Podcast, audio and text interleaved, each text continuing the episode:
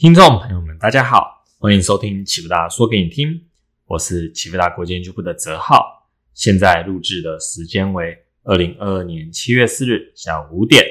今天为大家带来是经济有趣的小故事。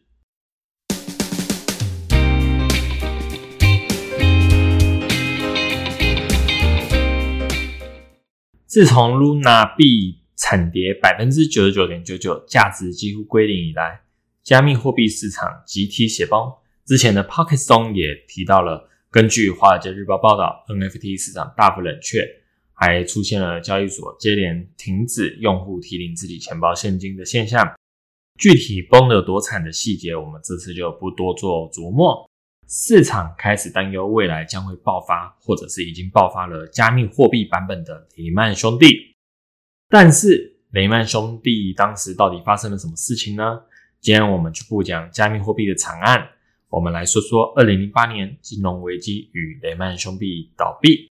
时间拉回二零零七年前，当时美国经济一片欣欣向荣，就业市场充满活力，且通膨保持在两趴左右稳定上扬，股市、房市不断上涨，一切似乎是这么的美好。美国联储会也趁着这个机会持续稳定的升息，直到二零零七年左右。全美的房价开始系统性下跌，这个时候事情就开始不对劲了。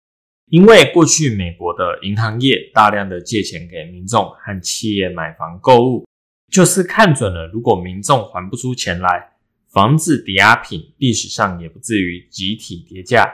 安娜借钱给人稳赚不赔，结果现在发生百年难得一见的房价下跌，怎么办？银行当然一开始就有想到这件事情了。于是他们觉得可以将风险卖给其他更能承受风险的人，更愿意承担风险的机构，也不是傻傻的买一堆房贷的债权来收利息。金融机构透过重组的方式，将好的房贷跟不好的房贷混合在一起，做成了组合基金，卖给一般民众。最后，所有资产风险转嫁到了民众身上，金融机构无事一身轻，同时还收了更多的基金认购费用。一大笔钱继续去买其他资产来扩大收益，起步美哉。但是事情哪有这么顺利的呢？民众在经济放缓、缴不出房贷利息的情况下，机构收不到房贷，查扣房子、法拍房子，结果房价又下跌。其他邻居看到房子资产下跌，而我的基金净值也不断下跌，但是负债还是这么的多，决定了卖掉房子，不然岂不是冤大头？最后房价大崩盘。银行账上的资产大幅缩水，各类资产和债务连环爆炸，然后就是百年金融机构雷曼兄弟余烟倒下。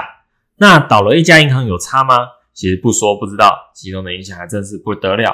金融机构之间各种交叉持股，只有债务与债权，扯出来一大串，理都理不清。